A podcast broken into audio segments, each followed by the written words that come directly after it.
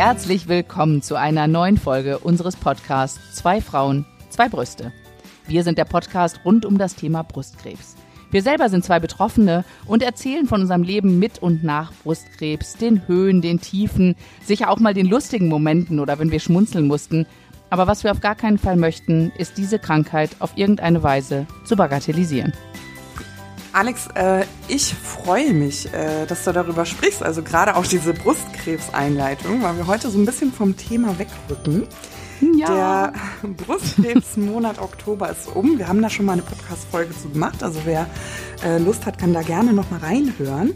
Ähm, jetzt haben wir tatsächlich November und es ist Monat der Männergesundheit, also der sogenannte Movember. Viele ähm, sind da schon mal drüber gestolpert, also dieses Symbol der Schnurrbart zum Beispiel, ähm, aber auch äh, immer mehr Bekanntheit. Ich freue mich wahnsinnig, dass wir heute Michael da haben und mit ihm äh, darüber sprechen, was es mit der Männergesundheit auf sich hat und warum es nötig ist, auch da Awareness zu schaffen. Michael, herzlich willkommen bei uns in unserem Brustkrebs-Podcast.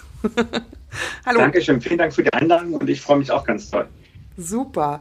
Ähm, Michael, jetzt äh, wollte ich gerade sagen, also ich habe dich hier so ähm, eigentlich abgedeckelt, ne? Also ich habe gesagt, Michael von äh, Movember, vielleicht äh, erzählst du einfach mal so ein bisschen über dich, aber auch ähm, über die Bewegung, für die ihr euch engagiert. Ja, sehr gerne. Ähm, ja, mein Name ist Michael. Ich bin ähm, bei, bei Movember Europa Manager. Ich kümmere mich um unsere Kampagnen ähm, auf dem europäischen Festland, sitze aber in London, in England wo wir unser Europa-Hauptquartier haben. Und ich bin ursprünglich aus Berlin, ähm, habe dort ähm, ja, eine typische Berliner äh, Jugend in den 20ern verlebt, habe BWL studiert, bis ich gemerkt habe, dass ich kein Unternehmensberater werden will und bin dann äh, ins Marketing, in die Kommunikation gewechselt und habe in einer sehr, sehr tollen Berliner Agentur gearbeitet. Ähm, und irgendwann hat mich meine damalige Chefin in ihr Büro äh, gebeten, ich war gerade zum Juniorberater befördert, ähm, wusste eigentlich weder, wo oben noch wo unten ist. Und sie hat mir dann erzählt, sie hat E-Mails aus England bekommen von so einer komischen Charity-Organisation, irgendwas mit Schnurrbärten, irgendwas mit Krebs, ob ich mich der Sache mal annehmen will, weil die Agentur hat sich immer schon ähm, für äh, ja, gesellschaftliche und nachhaltige Themen eingesetzt und sie vielleicht ist das ja ein neuer Kunde und vielleicht auch eine Möglichkeit, ähm, der Agentur so ein bisschen ja, dabei zu helfen, sich gesellschaftlich zu engagieren. Und das war dann tatsächlich ähm, der erste Kunde, den ich äh, so richtig in so einem Pitch gewonnen habe, wo man also mit seinem Kreativkonzept gegen andere Agenturen antritt und so ein bisschen ins Blaue hinein äh, versucht, den Kunden äh, mit Ideen zu überzeugen. Und so bin ich zu Movember gekommen. Also die haben uns als Agentur angefragt. Ich habe dann ein paar Jahre mit Movember sehr erfolgreich zusammengearbeitet, habe auch immer wieder mit den Jungs vom November, die dann mal für ein paar Tage aus, aus England eingeflogen sind, Events organisiert, ähm, Pressegespräche geführt, aber wir sind auch ganz oft dann nach so einem erfolgreichen Tag ähm, was essen und dann auch trinken gewesen und die Nächte wurden immer länger. Ähm, und ich habe gemerkt, da stimmt die Chemie. Und ähm, sie haben mir dann den Job angeboten als Deutschlandmanager und dann bin ich vor fünf Jahren nach England gezogen und ähm, ja, habe mich dann in der Organisation ähm, weiter hochgearbeitet und bin jetzt seit insgesamt äh, neun Jahren mit November verbandelt. Habe schon vor November einen Schnurrbart gehabt, aber trage die natürlich glaube, jetzt umso das stolzer. wollte ich dich gerade fragen, tatsächlich. Das war jetzt aber nicht das Einstellungskriterium, oder? Weswegen die Chemie so gut gestimmt hat. vielleicht hat es vielleicht hat's geholfen. Nee, tatsächlich ähm, kriege ich die Frage immer wieder. Die Leute fragen, okay, beim November muss man denn dann Schnurrbart tragen? Und ich lasse die Leute gerne auflaufen und sage, ja, natürlich. Und dann gucken sie mich kritisch an, und was ist mit den Frauen? Dürfen denn bei euch auch Frauen arbeiten? Und dann löse ich das natürlich auf, weil in diese, in diese Thematik äh, will ich mich gar nicht, will ich mich gar nicht weiter vorwagen. Ähm, und am Ende geht es ja auch nicht darum, wer den schönsten Schnurrbart hat, sondern November ist, ist vor allem eine Kampagne, die Männer dazu motivieren will, sich besser um ihre Gesundheit zu kümmern und die Gespräche über Männergesundheit anregen will. Also der Schnurrbart ist so ein bisschen das Hilfsmittel, der Mittel zum Zweck, der Eisbrecher, um diese Gespräche zu starten. Aber auch wer keinen Schnurrbart hat oder keinen Schnurrbart haben möchte, kann den Movember unterstützen. Und das Allerwichtigste ist es, wie gesagt, ähm, Bewusstsein zu schaffen und Gespräche anzuregen, weil äh, Männer sich leider nicht so gut um ihre Gesundheit kümmern. Ja, das, das, das, das leidige Thema. Ne? Du bist ja auch unser erster Mann, den wir in unserem Podcast begrüßen können. Und äh, da haben wir, ne, wir hatten ja jetzt noch äh, das Thema Männergesundheit bei der YesCon, kann ich mich gut erinnern, weil es eben so ein Thema ist, dass Männer ähm, ja sich nicht so gerne öffnen. Es gibt ja auch nicht so viele Podcasts, würde ich jetzt mal sagen, oder gibt es, gibt es so ein, also wir suchen ja eigentlich immer so ein Spin-off zu unserem Podcast, so statt zwei Frauen, zwei Brüste, zwei Männer, zwei Eier oder sowas. Ähm, Gibt sowas schon? Nicht, dass ich wüsste, aber ich lasse mich gerne eines Besseren belehren. Wir haben viele tolle Botschafter, die uns unterstützen. Unser Botschafter Matthias war auch auf der YesCon. Ähm, der hat den Hodenkrebs überlebt und leider seinen besten Freund an Hodenkrebs ähm, verloren. Ähm, es gibt viele tolle Männer, die ganz offen über ihre Krankheit ähm, sprechen, sei es jetzt eine körperliche Krankheit, aber natürlich auch ähm, seelische Gesundheit ist eins unserer Themen, um das wir uns auch kümmern, wo wir, glaube ich, auch durch Corona ähm, ein viel, viel größeres Bewusstsein haben, welchen Einfluss die seelische Gesundheit auch auf unsere Lebenssituation, Lebensqualität hat. Wenn es jemanden gibt da draußen, der diesen Podcast hört, ähm, dann kann der sich gerne bei uns melden. Ähm, ansonsten äh, nehmen wir das natürlich wie auch den Pinktober oder die, die anderen äh, Brustkrebs-Awareness-Kampagnen als Inspiration. November hat sich da ein paar Sachen abgeschaut ähm, das Symbol, die rosa Schleife, ist halt bei uns der Schnurrbart. Der Monat bei, beim Thema Brustkrebs ist der Oktober. Wir haben durch Zufall den äh, November oder Movember ähm, abbekommen. Aber ähm, am Ende des Tages ist es, das ist, glaube ich, unheimlich wichtig, ähm, über, über äh, ja, die guten und die schlechten Zeiten zu reden. Ähm, und es gibt auf jeden Fall schon viele Podcasts da draußen, wo Männer offen über Probleme und über Gesundheitsthemen reden. Aber ich glaube, da ist noch lange nicht das Ende erreicht. Und ähm, ich finde das ganz toll, wie ihr das macht, ähm, wie ihr auch offen über, über die verschiedenen Aspekte redet. Und ich merke immer wieder, ähm, die Männer wollen eigentlich, aber die trauen sich nicht, weil sie nicht, ähm, ja, sie wollen nicht als der Einzige dastehen und dann äh, sich rechtfertigen müssen, sondern eigentlich muss das eine gesamtgesellschaftliche Bewegung sein, wo wir uns alle ähm, so ein bisschen für die Männer einsetzen und denen helfen, diesen Schritt zu machen und offener über ihre Gesundheit zu reden. Aber sag mal, ähm, was mich schon immer interessiert ich finde eure, ähm, ich finde eure Kampagne sehr gelungen, also an allererster Stelle, weil es eben ähm, durch dieses Symbol, ja, also durch diesen Schnauzer, ihr habt das ja nicht als, hm, ich sag mal so Anstecker, sondern ihr habt das im Gesicht, ihr tragt es einfach im Gesicht und ich finde das so als, als Themeneinstand so, so cool. Warum lässt du dir einen Schnurrbart wachsen, ne? Also warum machst du das? Und dass man da einfach so ins Gespräch kommt, das finde ich wirklich genial. Ähm, aber also ich sag's mal ganz ehrlich, ne? Wir sind ja Gott sei Dank so eine sehr, sehr offene und liberale Generation. Muss ich einfach, würde ich uns jetzt einfach bezeichnen, als so weltoffen und eloquent. Und ähm, was mich immer wieder irritiert ist, dass man scheinbar ja über alles reden kann auf dieser Welt, in diesen Medien, ja, also von, äh, ich weiß nicht, eingewachsenen Fußnägeln, alles wird im TV irgendwie thematisiert. Aber warum gendern wir denn in diesen äh, Gesundheitsthemen so? Also ich würde gerne wissen oder mich beschäftigt einfach, ähm, Warum ist es denn bei Männern doch so anders? Also warum sind Männer da so zurückhaltend? Sind wir da wirklich noch so, so rückschrittlich? Also es ist das starke Geschlecht, also geht es irgendwie um, um Männlichkeit, die befallen ist im Sinne von Hodenkrebs oder emotionale Stärke. Ihr setzt euch auch für ähm, oder gegen Männersuizid ein, also einfach die psychische Gesundheit, die geistige Gesundheit ja auch. Was ist das Gender-Thema? Also ich kann es noch nicht greifen. Ich muss es ehrlich sagen. Also ich, ich würde es mir so anders wünschen. Aber warum, warum ist eine Bewegung, wie ihr sie vorantreibt, überhaupt nötig in der Gesellschaft? Warum muss man Männer ähm, ein bisschen an die Hand nehmen? Warum muss man Männer ermutigen? Warum, warum gibt es sowas? Hast du eine Antwort drauf? Ähm, also ich habe ganz viele, ganz viele Ansätze. Ähm, am Ende des Tages gibt es, glaube ich, viele, viele Antworten auf diese Frage. Und am einfachsten ist es immer bei sich selber anzufangen. Also als ich ein kleiner Junge war, ähm, hat mir ähm, sowohl meine Mama als auch mein Papa als auch meine äh, anderen Verwandten, Freunde haben mir immer wieder gesagt, Indianer kennen keinen Schmerz, stell dich mhm. nicht so an, sei doch keine Memme, was bist mhm. denn du für ein Mädchen? Ähm, später ging es dann natürlich auch äh, ein bisschen derber zur Sache, ähm, wo man dann halt auch mit homophoben Begriffen beschimpft wurde. Ähm, aber man hat immer diesen Eindruck bekommen, als Mann musst du stark sein. Und auch wenn du Schmerzen hast, seien es körperliche oder seelische, du musst dich nach außen hin als stark präsentieren. Ansonsten wirst du von den anderen Männern nicht als männlich genug wahrgenommen. Du wirst nicht von den Frauen, die du vielleicht beeindrucken willst, als stark angenommen. Und ich glaube, da haben wir ähm, ein Rollbild, was wir vielleicht dann, wenn wir mal später ein bisschen selbstreflektierter sind, auch in Frage stellen. Aber ich sehe das selber ähm, in, meiner, in meiner Erziehung. Meine, meine Mama ist äh, sehr jung gewesen, als sie mich bekommen hat. Die war schon viel moderner.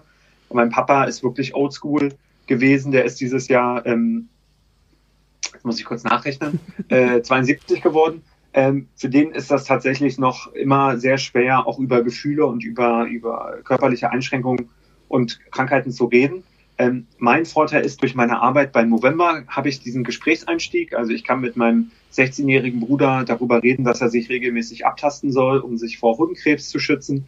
Ich kann mit meinem Papa über das Thema Prostata ähm, reden, weil das äh, ja halt in, in dem Alter ein relevantes Thema ist. Und ich kann mit meinen Freunden glücklicherweise ähm, über das Thema seelische Gesundheit reden. Ähm, ich habe teilweise auch Freunde, die auf mich zukommen, die sagen, hey, ähm, November kümmert sich doch um seelische Gesundheit. Ich habe ein Problem, ich habe meinen Job verloren, ich habe eine Beziehungskrise. Was kann ich machen? Wo kann ich hingehen? Ähm, da bin ich, glaube ich, sehr privilegiert. Ich weiß aber auch, dass ich mir halt dieses, dieses Unterstützungsnetzwerk geschaffen habe, ähm, weil, ich, weil ich durch meine Arbeit weiß, wie wichtig das ist.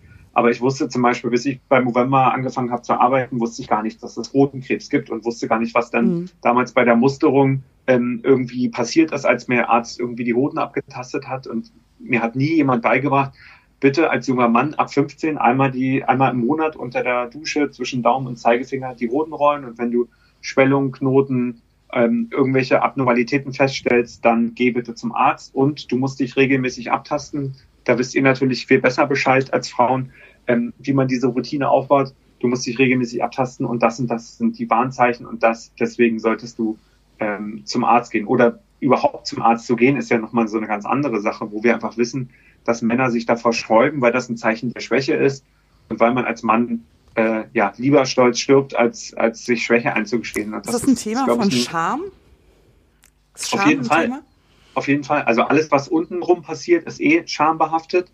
Ähm, was total absurd ist, weil es ist ja, ist ja nichts, wofür man sich schämen muss. Aber ähm, ja, irgendwas läuft schief in der Erziehung, ähm, dass irgendwie kleine Kinder ähm, völlig selbstverständlich nackt durch die Gegend rennen und kaum kommt man in die Pubertät und äh, es verändert sich schämt man sich und redet nicht darüber und ja, Jungs untereinander reden nicht darüber, man macht Witze über, über äh, keine Ahnung, Geschlechtsteile und über Sex und über alles, was damit zu tun hat, aber niemand setzt sich ernsthaft mal, mal hin. Und ich habe, wie gesagt, ich habe die jetzt die, die Möglichkeit, weil ich einen, einen kleinen Bruder habe in, in seiner Pubertät, dass ich mich auch mal mit ihm hinsetze und so mit ihm rede, wie ich mir gewünscht hätte, dass jemand mal mit mir geredet hat. Und meine Mama hat das natürlich versucht, aber da bin ich ähm, natürlich äh, nicht drauf eingegangen, weil ich auch mit meiner Mama nicht darüber reden will. Ich glaube, das können wir tatsächlich in der jeweiligen Generation vorleben und da sollten wir eher die Männer dazu unterstützen, wenn sie gute Freunde haben oder Familienangehörige im gleichen Alter das Gespräch zu suchen, als tatsächlich dieses klassische Eltern-Kind-Gespräch, wo halt immer so eine komische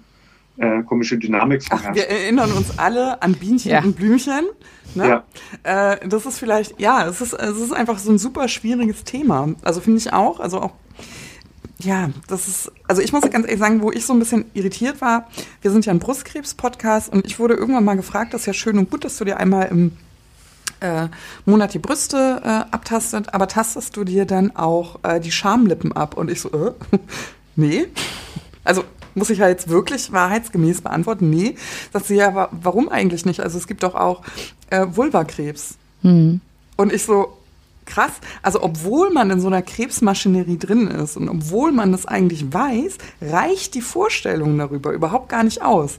Ne? Also und ich finde schon schon irre, ne? Also dass es irgendwie auch so was Sexualisiertes ist, sich im Intimbereich direkt zu. Das ist schon ein Unterschied. Also da muss man echt mal sagen. Es ist schon ein Unterschied darüber zu sprechen, sich die Schamlippen abzutasten oder den Hoden äh, oder die Hoden als zu sagen, ich taste mir die Brust ab. Das ist ähm, ganz schön komisch. Es fällt einem äh, immer noch schwer, da so eine Offenheit zu machen. Trotzdem schafft ihr das mit November. Ich, kannst du mal so ein Gespräch äh, rekonstru rekonstruieren? Und ich will das wirklich nicht ins Lächerliche ziehen. Ähm, du wirst auf dein Schnurrbart angesprochen. Also ja. sagen wir mal ganz klassisch, wir treffen uns wo? In der Kneipe? Ich kann ja auch eine ja. Frau spielen. Das muss ja nicht immer der Mann sein. Du kannst ne? einfach also, du selber spielen, ohne okay. dass wir uns äh, kennen. Okay, wir, treff, wir treffen uns in der Kneipe. Ja. Ich sage, cooler Musikgeschmack, ja? Du hast dir gerade ein Lied gewünscht. Ich sage, cooler Musikgeschmack. Warum trägst du eigentlich einen Schnorres? In was für Kneipen wünscht man sich denn heutzutage noch Musik? ich wollte jetzt noch mal so ein bisschen auf den Alters, äh, ne? ich wollte das altersübergreifend einmal das Spektrum noch mal auffächern. Nein, ich finde das super. Ich finde das total toll. genau, also du fragst, warum ich einen Schnurrbart trage, da sage mhm. ich, ähm, ich trage ein, ich trage normalerweise keinen Schnurrbart, ähm, aber ich mache das diesen Monat, weil ich mich für die Movember-Bewegung engagiere. Ähm, und da geht es darum, Männer dazu zu motivieren, offener über ihre Gesundheit zu sprechen. Und dann sag ich sowas wie mit einem Schnauzer. Wie geht das? Genau, und dann sage ich, naja, ich habe ja sonst keinen Schnurrbart und wenn ich mir jetzt ein, einmal im Jahr, einen Monat den Schnurrbart wachsen lasse, sprechen mich natürlich viele Freunde, Bekannte, äh, Kollegen an und sagen, öh, warum hast du einen Schnurrbart? Und dann kann ich sagen, ich mache das für die Männergesundheit. Wusstest du zum Beispiel, dass durchschnittlich einer von acht Männern in seinem Leben an Prostatakrebs erkranken wird? Ähm, und Männer ab 50 sollten regelmäßig zur Vorsorge gehen. Und dann würdest also, du sagen? Also jetzt würde ich wieder sagen, und das ist wirklich keine Überraschung, weil dieses eine von acht, das war mir vorher wirklich mhm. nicht bekannt. Also hat sich das schon gelohnt. Ähm, dann würde ich sagen, und was, was kann man dagegen tun? Also du, wir stehen hier in der Kneipe, wir lachen schön, aber es hat ja jetzt keinen Mann gerettet. Was ist die Mission? Genau, die Mission ist, dass du mit dieser Information nach Hause gehst und mit den Männern in deinem Leben, die in dieser Altersgruppe sind oder darüber ein Gespräch anregst. Wenn ich alles richtig mache und dich vielleicht mit meinem Schnurrbart äh, äh beeindruckt habe, sagst du, finde ich cool, ähm, das ist ja eine Charity-Organisation, wo kann ich spenden? Und dann würde mhm. ich dir entweder äh, einen, einen Link-Code schicken oder wir haben auch QR-Codes, ähm, mit denen man arbeiten kann, sodass du dann direkt auf meine Movember-Spendenseite gehst und dort direkt ähm, eine Spende hinterlassen kannst, für die du natürlich auch eine Spendenquittung bekommst, die du wiederum bei der Steuer absetzen kannst. Ähm, also die Grundidee ist es, wenn man teilnimmt, sich auf der Webseite anzumelden. Dort kann man eine Spendenseite einrichten und so wie das ja heute gang und gäbe ist, kann man diesen Link zur Spendenseite auf seine Social Media Kanäle packen. Und man kann halt auch äh, zum Beispiel mit unserer App jeden Tag ein Schnurrbartfoto machen, sodass man so eine Art Zeitraffer-Film ähm, hat am Ende, ähm, so ein Stop-Motion-Film, um dann die, äh, ja, den Schnurrbartfortschritt zu dokumentieren. Und am Ende ist es halt wie bei allen ähm, Challenges auf Social Media. Man macht irgendwas Verrücktes, Beklopptes, Lustiges, Ausgefallenes, ähm, lädt davon Fotos oder Videos hoch und sagt dann, ähm, hier gibt's mehr Informationen, aber hier kann man auch spenden. Also die Grundidee ist es, auch immer die Leute auf unsere Website zu bekommen, weil dort nochmal alle Informationen ähm, gebündelt sind. Wir versuchen das dann aber auch über Social Media natürlich so ein bisschen ähm, vorzukauen und runterzubrechen, sodass die Leute die Informationen ähm, ja, leicht, leicht äh, äh, oder leichten Zugang dazu haben. Aber es ist tatsächlich so, ich bin ganz oft auch in, in Webinaren, wo mich die Leute dann auch immer fragen, so, okay, das ist jetzt aber total kompliziert, Schnurrbart hier, dies, das. Und ich sage immer, nee, geht am Ende raus. Und wenn ihr nur mit einem Mann in eurem Leben redet ähm, und den dazu äh, motiviert, vielleicht zur Vorsorge zu gehen oder sich über die Gesundheit aufzuklären oder sich abzutasten, dann ist eigentlich unsere Mission schon erfüllt, weil wir tatsächlich von dieser Peer-to-Peer-Idee leben, dass diese, diese Botschaft vom November ähm, von Person zu Person weitergetragen wird. Also in unserem ja. Fall jetzt einfach weitergesponnen. Unsere Wege trennen sich. Ja. Ich finde deinen Musikgeschmack doch irgendwie ein bisschen lame. Ne? Also wir trennen uns in der Bar. Ich gehe in die nächste, sehe einen Typen mit Schnurrbart und sage Movember. Und er sagt, was? Und dann erzähle ich ihm das nochmal. Und so trägt genau. das sozusagen. Und im besten Fall tastet er sich ähm, äh, auch noch ab oder erzählt ähm, dem Nächsten davon, in der Hoffnung, dass man du hattest mal von der Grundidee gesprochen, wie äh, eure Gründungsmitglieder in Australien einfach mal in der Bar ähm, bei einem Bierchen diese November-Idee ähm, gegründet haben und da auch irgendwie ja. offensichtlich über Männergesundheit mal ganz entspannt und ohne Hemmung gesprochen haben. genau, so? also die, Grund, genau, die, die Grundidee ist es, ist es äh, gewesen, den Schnurrbart zurückzubringen. Also es waren ein paar Männer, die in Australien im Pub saßen und über Modetrends gesprochen haben, so wie das ja Männer eigentlich nicht so oft tun. Und dabei ist ihnen aufgefallen, dass äh, die meisten Modetrends verschwinden und irgendwann wiederkommen. Und sie haben ein bisschen gebrainstormt und überlegt, gibt es denn Modetrends, die nie wieder zurückgekommen sind? Und dabei ist ihnen aufgefallen, seit den 80ern lässt sich eigentlich kein junger Mann mehr einen Schnurrbart wachsen. Wenn, wenn überhaupt haben ältere Männer einen Schnurrbart, aber keine, keine jungen Männer. Und sie fanden aber Schnurrbärte cool. Sie fanden Freddie Mercury und Tom Selleck inspirierend und haben dann einfach gesagt, okay, wir als Kumpels lassen uns jetzt den Schnurrbart wachsen wann machen wir das? Nächsten Monat. Das war dann zufällig der November. Und Mo Mustache ist das englische Wort für Schnurrbart. Und daraus wurde dann der Movember. Und sie haben zwei Sachen gemerkt. Das erste ist, was du gerade schon angesprochen hast, ähm, das Thema Aufmerksamkeit. Also ein Mann mit Schnurrbart fällt auf, ähm, vor allem wenn er halt sonst keinen Schnurrbart trägt. Oder damals 2003, als das losging, hat ja wirklich niemand irgendeine Art von Bart getragen. Mhm. Es war komplett mhm. verpönt für Männer, ähm, bärtig zu sein. Ähm, und sie konnten dann halt immer sagen, ach, ich mache das hier mit meinen Kumpels. Und dann war das Gespräch auch schon zu Ende, weil es am Anfang gar nicht ums, ums Spenden und Aufmerksamkeit sammeln für guten Zweck ging. Und das Zweite, was auch ganz interessant war, war, dass viele Männer dann auch gesagt haben, finde ich cool, sag mal auf jeden Fall nächstes Jahr Bescheid, wenn ihr das wieder macht, da will ich dabei sein. Weil dieser Schnurrbart ja auch ein verbindendes Element ist. Man begegnet sich auf der Straße, man nickt sich zu. Ähm, es ist so eine, so eine verschworene Gemeinschaft. Ähm, was ich auch immer wieder merke, ich bin letztes Jahr, äh, saß ich im Flieger mit einer Movember Basecap und mit meinem Schnurrbart natürlich und da hat mich ein äh, fremder Mann angesprochen, ach Movember, machst du mit beim Movember? Ich mache auch mit. Also so ganz absurde Situationen, die einen natürlich dann auch immer wieder ähm, positiv überraschen. Ähm, und dann haben sie gesagt, okay, analog zur Brustkrebskampagne, vielleicht können wir ja was ähnliches starten für die Männergesundheit, nur mit Schnurrbart statt mit der, mit der pinken Schleife. Mhm. Ähm, dabei ist ihnen dann nach einer kurzen Recherche aufgefallen, Prostatakrebs ist eine Krankheit, äh, die viele, viele ähm, Männer irgendwann in ihrem Leben betrifft, aber man redet nicht drüber. Es ist ein Tabuthema. Es gibt auch keine medizinische Forschung, weil es von der, von der äh, Bevölkerung nicht eingefordert wird. Ähm, und die Männer erkranken daran, die Männer sterben daran, aber niemand, niemand geht auf, auf die Barrikaden und niemand redet darüber und niemand äh, macht das zu einem Thema und zu einer Priorität. Und so ging es dann los und dann ist es von Australien irgendwann äh, ja so ein bisschen äh, um die Welt gegangen und mittlerweile sind wir in 20 Ländern weltweit und wir sammeln, äh, wenn alles gut läuft, dieses Jahr 70 bis 80 Millionen Euro ähm, weltweit ein. Also es ist eine Menge, eine Menge Geld, wow. was wir direkt in die Forschung stecken, aber halt auch in die ganz simplen Aufklärungskampagnen. Und das geht, ähm, ja, geht halt von dem Einzelnen, der wie gesagt in der Kneipe mit seinem Schnurrbart steht, bis hin zu ähm, großen Marken, die uns unterstützen oder ähm, berühmten ähm, Schauspielern, Formel-1-Rennfahrern, Fußballern etc., die das vielleicht einfach machen, weil sie die Aktion witzig finden, aber natürlich ähm, über ihre Reichweite und über ihre Kanäle ähm, viele, viele Männer und auch Frauen äh, über November aufklären können und so. Ähm, ja, wachsen wir stetig weiter und bekommen immer mehr Zulauf, ähm, weil wir aber auch glauben, dass unsere Themen, vor allem dieses Jahr das Thema seelische Gesundheit, halt auch immer relevanter werden, mhm. weil wir äh, immer mehr merken, ähm, das wird ihr sicherlich bestätigen, dass man halt diese Krankheiten nicht totschweigen kann. Mhm. Weil wenn man sie totschweigt und tabuisiert, dann ändert sich auf. nichts. genau. es, frisst, es frisst den Betroffenen auf. Ne? Vor allem beim Thema seelische Gesundheit ist es so, dass Männer und Frauen gleich oft von seelischen Gesundheitsproblemen betroffen sind, aber Männer dreimal so häufig äh, sich das Leben nehmen. Und da merken wir einfach, da ist irgendwie eine ganz große Diskrepanz zwischen dem, dem Auftreten einer seelischen Gesundheitsstörung und dann tatsächlich der, der Aktion, die daraus erfolgt.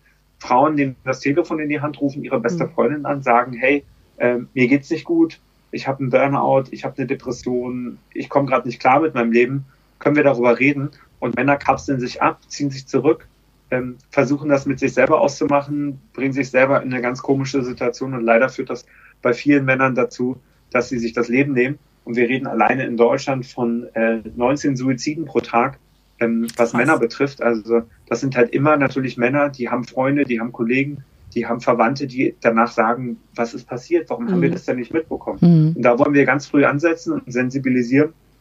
Tatsächlich jeden, mit dem wir in Kontakt kommen, ähm, sei es jetzt in der Kneipe mhm. oder auch in einem Podcast dazu zu sensibilisieren, genau hinzugucken, weil es Männern sehr, sehr viel schwerer fällt, nach Hilfe zu fragen, als Hilfe anzubieten.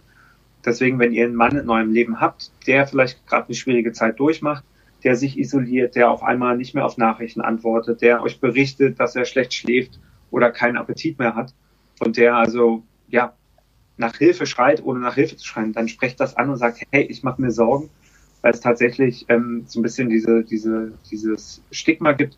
Man redet nicht über Depression, man redet nicht über Suizid. Mhm. Am Ende ähm, äh, bringt sich dieser Mensch vielleicht genau deswegen um. Es ist aber genau das Gegenteil, weil dieser Mensch denkt, dass es niemanden interessiert und weil er keine Hilfe angeboten bekommt, ähm, hat er das Gefühl, dass er damit alleine ist. Und da geht es halt darum, einfach dieses, dieses äh, Gespräch zu starten in seinem persönlichen Netzwerk.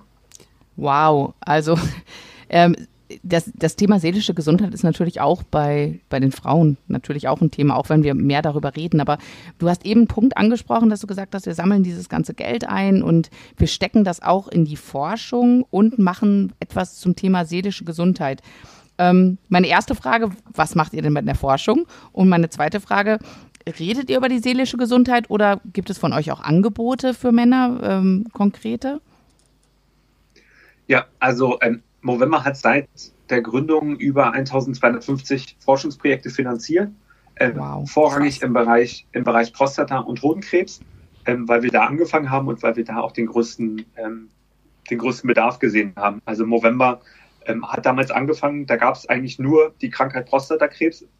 Und mittlerweile haben wir durch die vielen Forschungsprojekte einen viel besseren Überblick, welche Unterkrebsarten es gibt ähm, und wir arbeiten jetzt gerade auch äh, mit, mit, äh, mit Krankenhäusern in Deutschland, aber weltweit zusammen, wo wir tatsächlich Patienten nach ihrer Prostatakrebsbehandlung befragen, um nicht nur herauszufinden, ähm, wie lange leben die denn eigentlich, was so der klassische, der klassische Erfolgsmesser ist, sondern wir mhm. befragen sie auch nach der Lebensqualität. Mhm. Weil wir finden, es ist natürlich auch ein wichtiger Faktor, bevor sich jemand für eine Behandlung entscheidet. Nicht nur überlebt er und wie lange hat er zu leben, sondern wie ist die Qualität weil es bei dem Thema Prostata ähm, halt ganz oft auch um ja, sehr lebenseinschneidende Nebenwirkungen geht. Mhm. Stichwort Impotenz und Inkontinenz, wo ein Mann, der vielleicht mit 50 Jahren erkrankt, ähm, danach den Rest seines Lebens ja nicht mehr, nicht mehr die Möglichkeit hat, auf normalen Wege Geschlechtsverkehr zu haben oder ähm, zur Toilette zu gehen.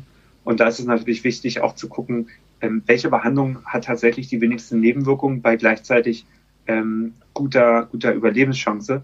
Ähm, und da investieren wir gerade viel in eine, in eine, Datenbank und arbeiten auch mit, einem, ähm, mit einer Selbsthilfegruppe in Deutschland zusammen, die den Männern tatsächlich dabei hilft, diese Entscheidung zu treffen, sich selber zu informieren, aber halt auch den Ärzten zu, zu, zu helfen und nicht nur zu gucken, wie läuft das in meinem Krankenhaus, sondern auch, was macht ein Krankenhaus in Australien, was macht ein Krankenhaus in Japan und was können wir voneinander lernen, um da besser zu sein. Wie, wie heißt Thema, die Selbsthilfegruppe in Deutschland? Magst du das sagen? Äh, die heißen Bundesverband Prostatakrebs Selbsthilfe e.V. Oh, äh, so ein ganz runder, flotter Name. Genau. Die haben, die haben äh, glaube ich, 250 ähm, Selbsthilfegruppen ähm, okay. regional. Mhm. Also ähm, die helfen tatsächlich dann auch ähm, den Männern ähm, jeweils vor Ort. Ähm, interessant ist, ganz oft ähm, kommen die Männer mit ihren Frauen und auch eher ein bisschen widerwillig, weil die Frau sagt, komm, wir gehen da mal hin, wir gucken uns das mal an. Der Mann so denkt sich, hey, was soll ich denn da? Das sind ja andere Prostatakrebserkrankte, was, was, was können die mir denn erzählen? Ganz ehrlich, Frauen, wir fühlen das. Wir können das ja. wirklich verstehen. Es ging uns am Anfang total genauso. Also, mh. ja, wir wollten nicht in den Stuhlkreis. Ja, also das, das, ist, ja. man tut dem Stuhlkreis vielleicht ähm, jetzt auch gerade ähm, also, also ohne den runterreden, so, das hat alles seine Berechtigung, aber man konnte sich das irgendwie nicht, nicht vorstellen. Genau, man, man hat so Klischees ja, im Kopf, ne? Das, das, Irre ist ja wahrscheinlich, dass es bei Prostatakrebs ja genauso. Mhm. Ähm, man ist ja gesund und plötzlich fühlt man was, ne? Also mit der ja. Hand. So. Und ja. das macht einen zum Patienten. Und sich dann wirklich in so eine betroffenen Runde zu setzen, das ist als Frau auch schwer, glaube ich. Mhm. Also, mhm. und ich, deswegen, ich habe es vor Augen, dass die Frau dann sagt, lass dir helfen, komm, nee, nee. Ist doch ja, nichts. Da müssen wir, da müssen wir natürlich, natürlich, äh, ja, das sind halt, wie gesagt, dann wieder diese tradierten Rollenbilder, mhm. weil Prostatakrebs vor allem Männer ab 45 oder 50 betrifft. Da reden wir jetzt natürlich aktuell von einer Generation, wie zum Beispiel mein Vater, ähm, der zum Glück nicht am Prostatakrebs erkrankt ist, aber der trotzdem dann doch so ein bisschen tradi tradierteres Rollenbild hat. Mhm. Ähm, und weil du, genau, weil du nach dem Thema seelische Gesundheit gefragt hast, da ist es so, dass wir wirklich versuchen, sehr, sehr früh ähm, und sehr, sehr ähm, unterschwellig zu helfen, indem wir einfach Männern sagen, äh, redet über eure, über eure Gefühle, redet über die Sachen, die euch passieren. Und wenn ihr einen Mann in eurem Netzwerk habt, dann äh, achtet da genau drauf, ob der irgendwelche Zeichen zeigt, dass es ihm nicht gut geht. Also wir sind keine Telefonseelsorge. Ähm, dafür gibt es eine, eine Telefonseelsorge in Deutschland, die wir auch ähm, auf unseren Seiten verlinken. Weil das Wichtige ist auch, diese Telefonseelsorge ist nicht nur dafür da, dem, dem Menschen tatsächlich zu helfen, der eine Krise durchmacht, sondern die hilft euch auch, wenn ihr euch um jemanden Sorgen macht. Mhm. Also die kann euch auch dabei helfen, ähm, die Hilfsangebote äh, ja, zu vermitteln, weil es natürlich ganz wichtig ist, wenn man jemanden hat in seinem Leben, der eine schwere Zeit durchmacht, dann auch Hilfe anzubieten. Aber man ist ja selber kein ausgebildeter Therapeut. Und diese, diese, diese Aufgabe ist natürlich auch viel zu groß, als dass man sie als in Anführungsstrichen Amateur lösen kann. Aber das ist halt mhm. wichtig, diese, diese Verbindung herzustellen. Wir haben aber dieses Jahr auch das erste Mal ein, ähm, ein Projekt, was wir unterstützen wollen dieses Jahr ähm, in, in Deutschland über die nächsten zwei Jahre, wo wir mit einer Bevölkerungsgruppe zusammenarbeiten wollen, von der wir wissen, dass sie äh, besonders oft von seelischen Gesundheitsproblemen betroffen ist. Und zwar sind das ähm, Ersthelfer mit Fokus auf Rettungssanitäter, mhm. die ähm, ja, durch ihre Arbeit natürlich oft mit sehr traumatischen äh, Erlebnissen zu kämpfen haben, die aber auch durch die Arbeitsweise, Stichwort Schichtdienst, ähm, mhm. oft äh, zu kämpfen haben. Und das Tolle an diesem Projekt, finde ich, ist, dass wir uns nicht nur an die tatsächlich Berufstätigen ähm, in diesem Bereich wenden, sondern auch an deren ähm, Familien und Angehörige. Und da sind wir gerade auf der Suche nach Projekten, die wir entweder unterstützen wollen oder ähm, haben auch die Möglichkeit, wenn jetzt jemand sagt, das finde ich interessant, darauf möchte ich mich gerne bewerben. Und so und so stelle ich mir das Projekt vor, was ich damit auf die Beine stellen will. Ähm, da hat November ähm, ja jetzt gerade auf der auf einer Unterseite diese Ausschreibung. Wer mehr dazu wissen will und wer sagt, ah, das finde ich interessant, kann sich direkt an mich wenden an äh, michael.movember.com und dann kann ich die Verbindung herstellen. Ähm, und da sind tatsächlich 300.000 Euro, über 300.000 Euro über zwei Jahre, die wir da ausgeschrieben haben, weil wir tatsächlich identifiziert haben, dass das eine der Bevölkerungsgruppen ähm, ist, um die wir uns kümmern müssen. Und in anderen Ländern, wo wir schon ein bisschen etablierter sind, ähm, haben wir schon verschiedene Communities, mit denen wir zusammenarbeiten. Das sind äh, alleinstehende Männer, ähm, die vielleicht ihren Partner verloren haben. Das sind äh, äh, ja, Menschen, Männer äh, in, einer, in einer sozioökonomischen Gruppe, die besonders von äh, seelischen Gesundheitsproblemen oder Suizid betroffen ist. Und das versuchen wir dahin zu gehen, wo Männer uns brauchen, aber dann auch immer abzuleiten und zu schauen, was können wir von diesen besonders ähm, gefährdeten Gruppen lernen für die Allgemeinbevölkerung, wie können wir sozusagen äh, ja, die, die Botschaften so runterbrechen, dass das idealerweise jedem Mann äh, dabei helfen kann, ja, also für seine meiner, seelische Gesundheit aktiv zu werden. In meiner Traumvorstellung ähm, wird der Podcast jetzt, also den wir gerade aufnehmen, einfach so beiläufig am Adventskaffee und Kuchen mhm. ähm, den Männern vorgespielt und präsentiert. Ähm, weil wir natürlich ähm, auch viel mit Paaren zu tun haben im Rahmen der Brustkrebsvorsorge und auch die Erkrankungen der, der eigenen Ehefrau oder der Partnerin mhm. ja auch ein traumatisches Erlebnis bei den Männern hervorruft. Und manchmal Total. hören wir das, dass der Partner dann daneben steht, also die Frau erzählt, wie sie in der Regel ähm, eine Erkrankung ähm, nicht unbedingt überwunden hat, aber gelernt hat, trotz Krebs ein lebenswertes Leben zu fühlen. Und ähm, ich finde, das wird auch viel so glorifiziert oft, ne? dass man so als Amazone heraustritt aus der Erkrankung und gestärkt ist. Und der Mann steht dann immer so ganz leise daneben und sagt dann so, ja, ja, es geht immer um die ähm, erkrankte Frau, aber nach mhm. uns Männern fragt eigentlich keiner. Mhm. Und das, ähm, da wird mein Herz immer ganz trocken. Und ich bin da ganz ehrlich, ich fühle mich da ähm, auch hilflos. Mhm. Ähm, ich weiß, dass es auch ein Paarthema ist, aber ich möchte doch einfach die Frauen hier nochmal ermuntern, dass ähm, sie sich in diesen Fällen eigentlich auch über November ähm, äh, helfen lassen können, also im Namen ihrer Männer vielleicht auch äh, die Männer mal an die Hand nehmen oder ihnen zumindest äh, sagen, dass es da doch eine Anlaufstelle gibt, wo hm. ähm, auch solche, das ist ein Männerthema, auch Trauer ist ein Männerthema. Ne? Und, und Total. Ähm, ich finde das eigentlich sehr wichtig, dass wir uns da auch als Organisation oder als engagierte ähm, Präventionsarbeit, wie, wie sagt man, also was sind wir eigentlich? Krebsaktivisten, kann man das so sagen? Klingt, klingt das so brutal? Was sind wir? Ähm, naja, vielleicht einfach Leute, die ähm, eine gute Absicht haben, indem sie Tabuthemen brechen, ähm, uns da auch sozusagen miteinander vernetzen. Und ich würde mich sehr freuen, ähm, wenn da der ein oder andere Mann von äh, profitiert. Wir blenden natürlich alle E-Mail-Adressen, alle Organisationen, über die wir gerade sprechen, nochmal in unsere Infobox ein, sodass mhm. ihr da ähm, auch einen leichteren Zugang habt und Michael auch ähm, ja, entsprechend kontaktieren könnt. Ja, ich, äh, ich musste eben auch schlucken, als du sagtest, äh, es ist Michael at Movember. Doch nicht so, das kann doch nicht sein, dass der der einzige Michael ist in dem ganzen Unternehmen. Ist das wirklich deine E-Mail-Adresse? Das ist wirklich meine E-Mail-Adresse. Ich muss aber lange ja für kämpfen. es gab noch, es gab, als ich angefangen habe bei Movember, gab es noch einen anderen Michael. Und ähm, dann habe ich mich halt damit abgefunden, dass es Vorname, Punkt, Nachname ist, was natürlich vor allem, weil ich ja in England lebe und auch äh, mich zum Beispiel im Movember äh, auch in anderen Ländern kümmere, wo halt mein Nachname Fischer nicht mit SCH, sondern nur mit SH oder mhm. mit 5 Cs mhm. geschrieben wird.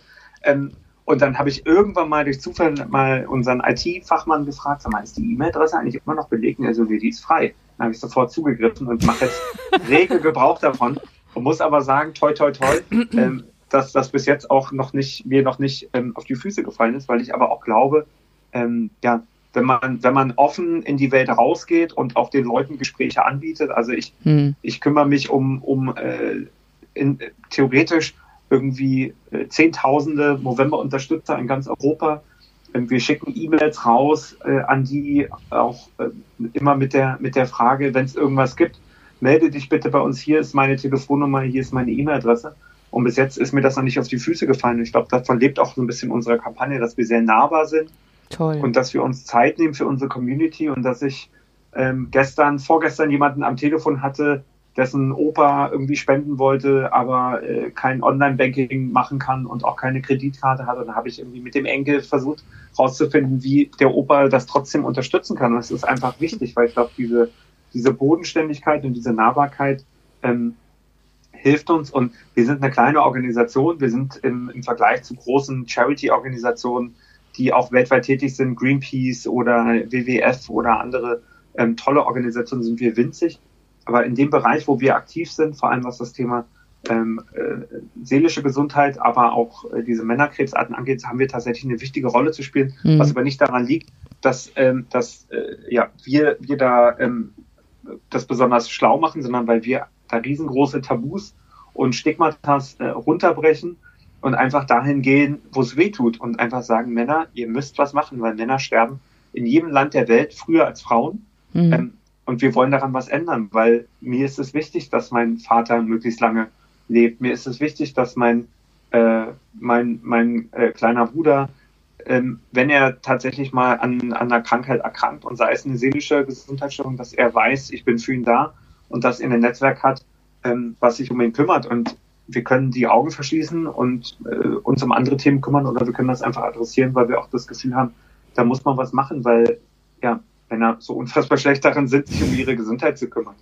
Und naja. ihr habt das gerade selber angesprochen, es gibt immer andere Krankheiten. Natürlich kann man sich ähm, auch um, um ganz andere Themen kümmern und es sterben durchschnittlich natürlich auch viele, viele Männer an anderen Krebserkrankungen.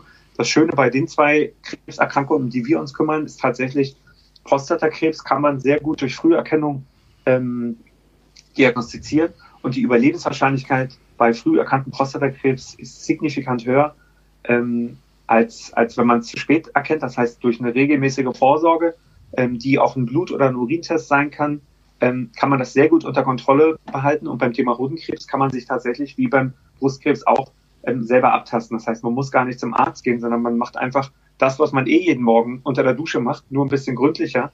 Und da kann man tatsächlich wahnsinnig, wahnsinnig viel bewegen und das macht einen riesen Unterschied. Super. Also, ich bin, ich bin so, ich bin so begeistert, dass du auch das Thema ähm, äh, Angehörige ansprichst. Und ich würde mir wünschen, dass ähm, unsere Hörerschaft eigentlich eine große Gruppe von vielen Angehörigen sind, die direkt nach diesem Podcast zu ihren Männern rennen und sagen, so, und jetzt mal äh, abtasten und äh, übrigens, ja, ich will dich auch einfach mal in den Arm nehmen und also ich hoffe, dass das ist ganz, ganz ein, ein, ein, großes, eine große Sache ins Rollen bringt, das Ganze. Und, da bin ich mir äh, ganz sicher und äh, wie er da so eine Hand die andere wäscht. Also ich finde es schön, zum einen, dass wir sagen, okay, die Männer, aber ja auch die Angehörigen. Ne? Ich stelle mir gerade so die Normalität in deutschen Badezimmern äh, vor. er kommt ins Bad und sagt, Schatz, was machst du denn da? Und dann sagt sie, ach, du, ich taste mir die Brüste ab, wieso? Äh, sagt er nicht, frag ja nur, weil, ja, dann würde ich mal schnell äh, bei mir selber auch mal. Ne? Äh, also, dass es einfach wie Zähneputzen in so eine Routine geht, weil man muss es ja fairerweise sagen, wir sagen also wir zumindest empfinden das so, vielleicht geht es euch ja auch so und vielleicht hilft es ja auch die Hemmschwelle bei Männern so ein bisschen zu lösen.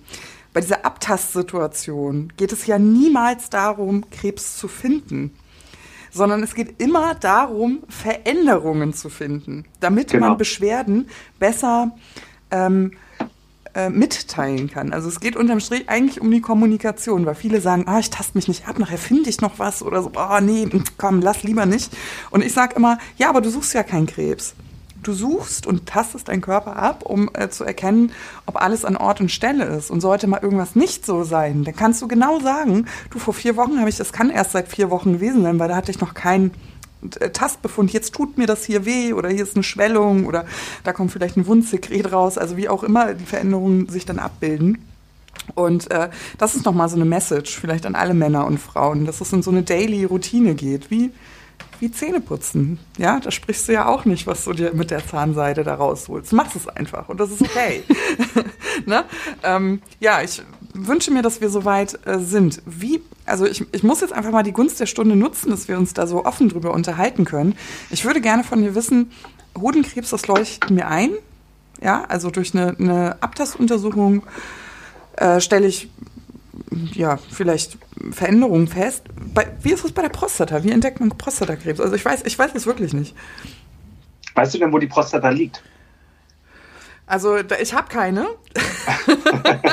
Aber würdest du mir jetzt so ein Bio-Schaubild äh, von so einem Querschnitt eines Mannes, ich würde sie schon lokalisieren können, ja. Also man erreicht sie durch den Anus.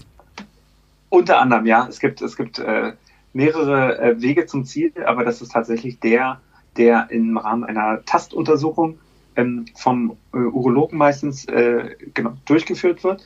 Ähm, ich habe mal mit einer Kollegin, die relativ neu beim November war, ein lustiges Gespräch geführt, weil die auch ähm, dann im Rahmen ihrer Arbeit dann mal erfahren hat, wie man denn diese Prostata untersucht. Und sie hat mich mit großen Augen angeguckt und meinte, so, ich dachte, das kann man irgendwie so von der Seite irgendwie durch, ein, durch die Bauchdecke abtasten.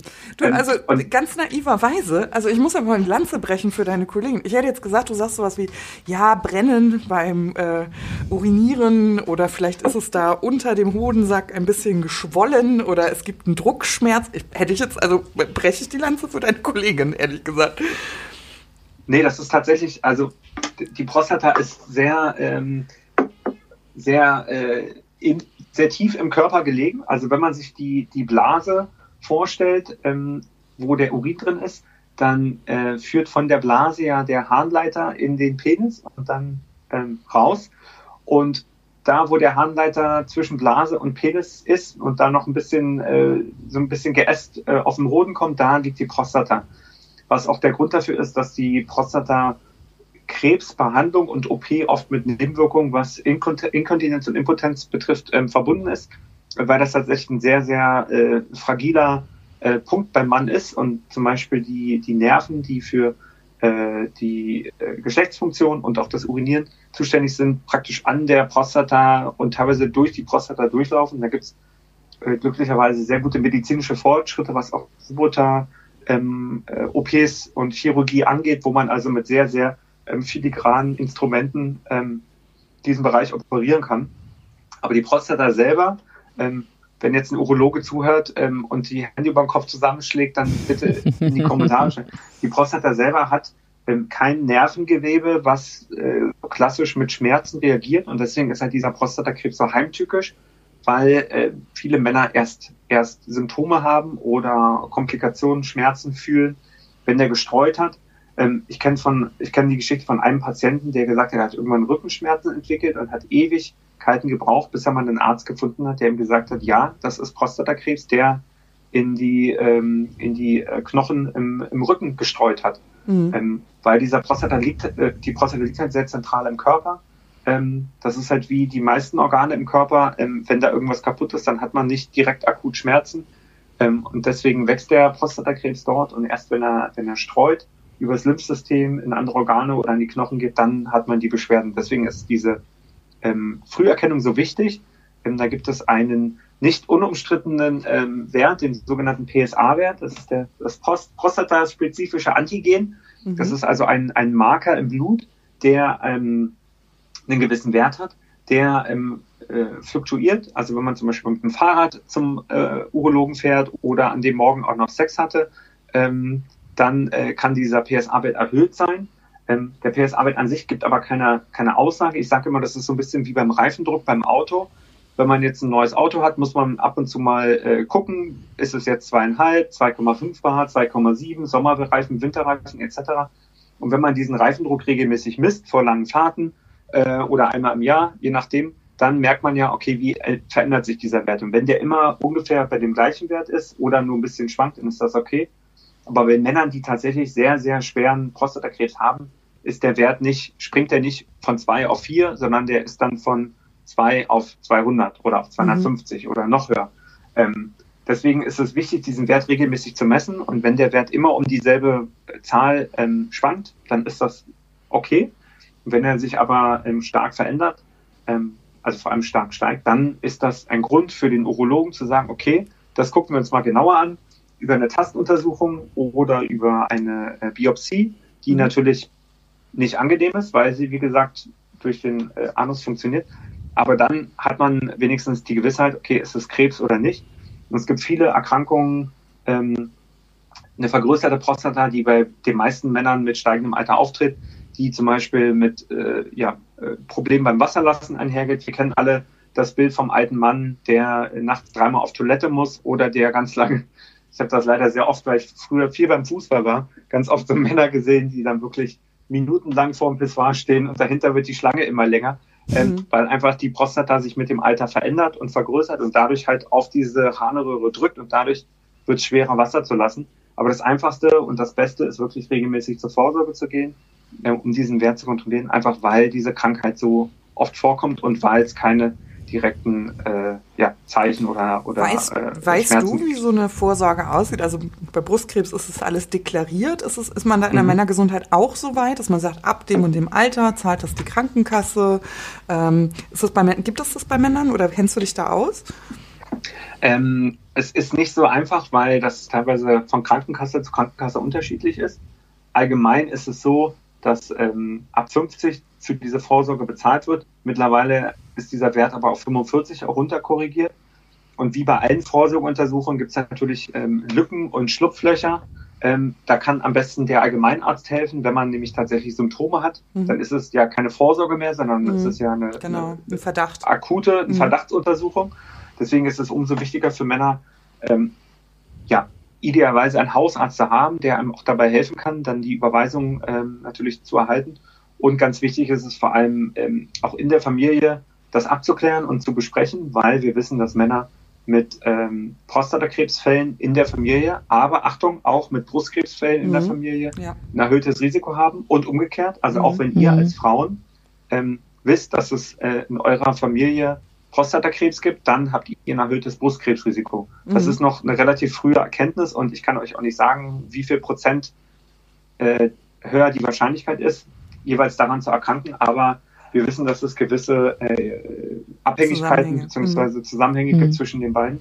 Ähm, genau, und deswegen ist unsere Botschaft, Männer, junge Männer tastet euch regelmäßig die Hoden ab und Männer ab 50 geht regelmäßig zur Vorsorge, wenn ihr ähm, schwarze Hautfarbe habt oder äh, Krebsfälle in der Familie, dann solltet ihr auch schon ab 45 gehen.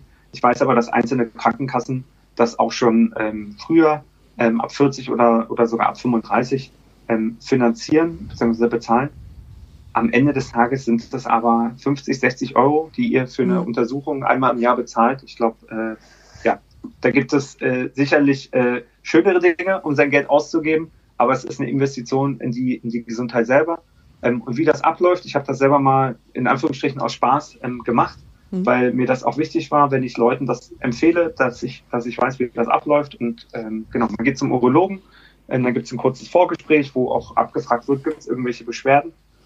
Und dann äh, tastet der Urologe auch äh, die Hoden immer mit ab, jedenfalls bei, bei jungen Männern. Ähm, Hodenkrebs ist tatsächlich junge Männer, aber auch Männer mit Ende 40 können was bekommen. Ähm, dann gibt es manchmal auch noch eine Ultraschalluntersuchung, wo man die Blase untersucht, um zu gucken, ob die sich normal entleert, das kann auch wiederum ein Zeichen für andere Krankheiten sein. Und dann äh, macht man sich, äh, ja, wenn man nicht eh schon ist, untenrum frei, legt sich auf eine Liege, rollt sich auf die Seite, zieht die Beine an, atmet einmal tief ein und dann steckt einem der Arzt mal für ein, zwei Sekunden den Finger in den Po, tastet das kurz ab ähm, und dann war es das auch. Also es ist nicht die angenehmste Untersuchung auf der Welt, aber wenn man das einmal gemacht hat, ist es auch ja, ist man sozusagen einmal ins kalte Wasser gesprungen und dann äh, ist es auch gar nicht mal so schlimm, das nochmal zu machen, vor allem wenn man halt weiß, dass man eventuell vorbelastet ist und dass man äh, da vielleicht ein bisschen genauer darauf achten sollte. Und ich oh möchte einmal kurz sagen, ne? liebe Männer, es ist nur der Finger. Frag mal was ja. beim Gynäkologen aus. Ja, unsere Zeit ist leider, ich ja. bin, muss leider jetzt äh, mit der Zeitkeule hier schwenken. Ja, leider. Aber ich finde es ähm, zum Abschluss auch so schön, dass du nochmal den, die Verbindung geschaffen hast zwischen dem Prostatakrebs und dem Brustkrebs und dass wir einfach vielleicht alle aufeinander ein bisschen mehr achten und achtsamer mit unseren Körpern umgehen und äh, ein ich finde es ein tolles Movement, äh, was, was ihr da habt. Und äh, wir schreiben das natürlich alles unten drunter, äh, wie man dich findet, obwohl jetzt weiß ja jeder, kennt ja jeder deine E-Mail-Adresse. Aber es wird es auch nochmal schriftlich dann unten drunter geben. Und äh, wer weiß, was, was äh, aus der Verbindung zwischen Movember und zwei Frauen, zwei Brüste da vielleicht nochmal erwachsen kann. Genau. Und euer Credo ist ja, den finde ich den Slogan, ich liebe ihn ein bisschen. Ja. Grow a Mo, save a Bro. Ich finde es niedlich. Gibt's, ihr habt doch auch was für Frauen, ne? Darf ich da noch einmal kurz? Genau, wir wollen auch, wir wollen auch, dass die Frauen sich äh, für, für den November und für die Männergesundheit einsetzen. Die okay. Frauen können sich ja, können sich ja leider keinen Schnurrbart wachsen lassen, aber es gibt auch die Möglichkeit, ähm, sportlich aktiv zu werden im November. Und unser Ziel ist es, dass sich jeder, der das machen möchte, 60 Kilometer im November entweder laufend oder gehend bewegt.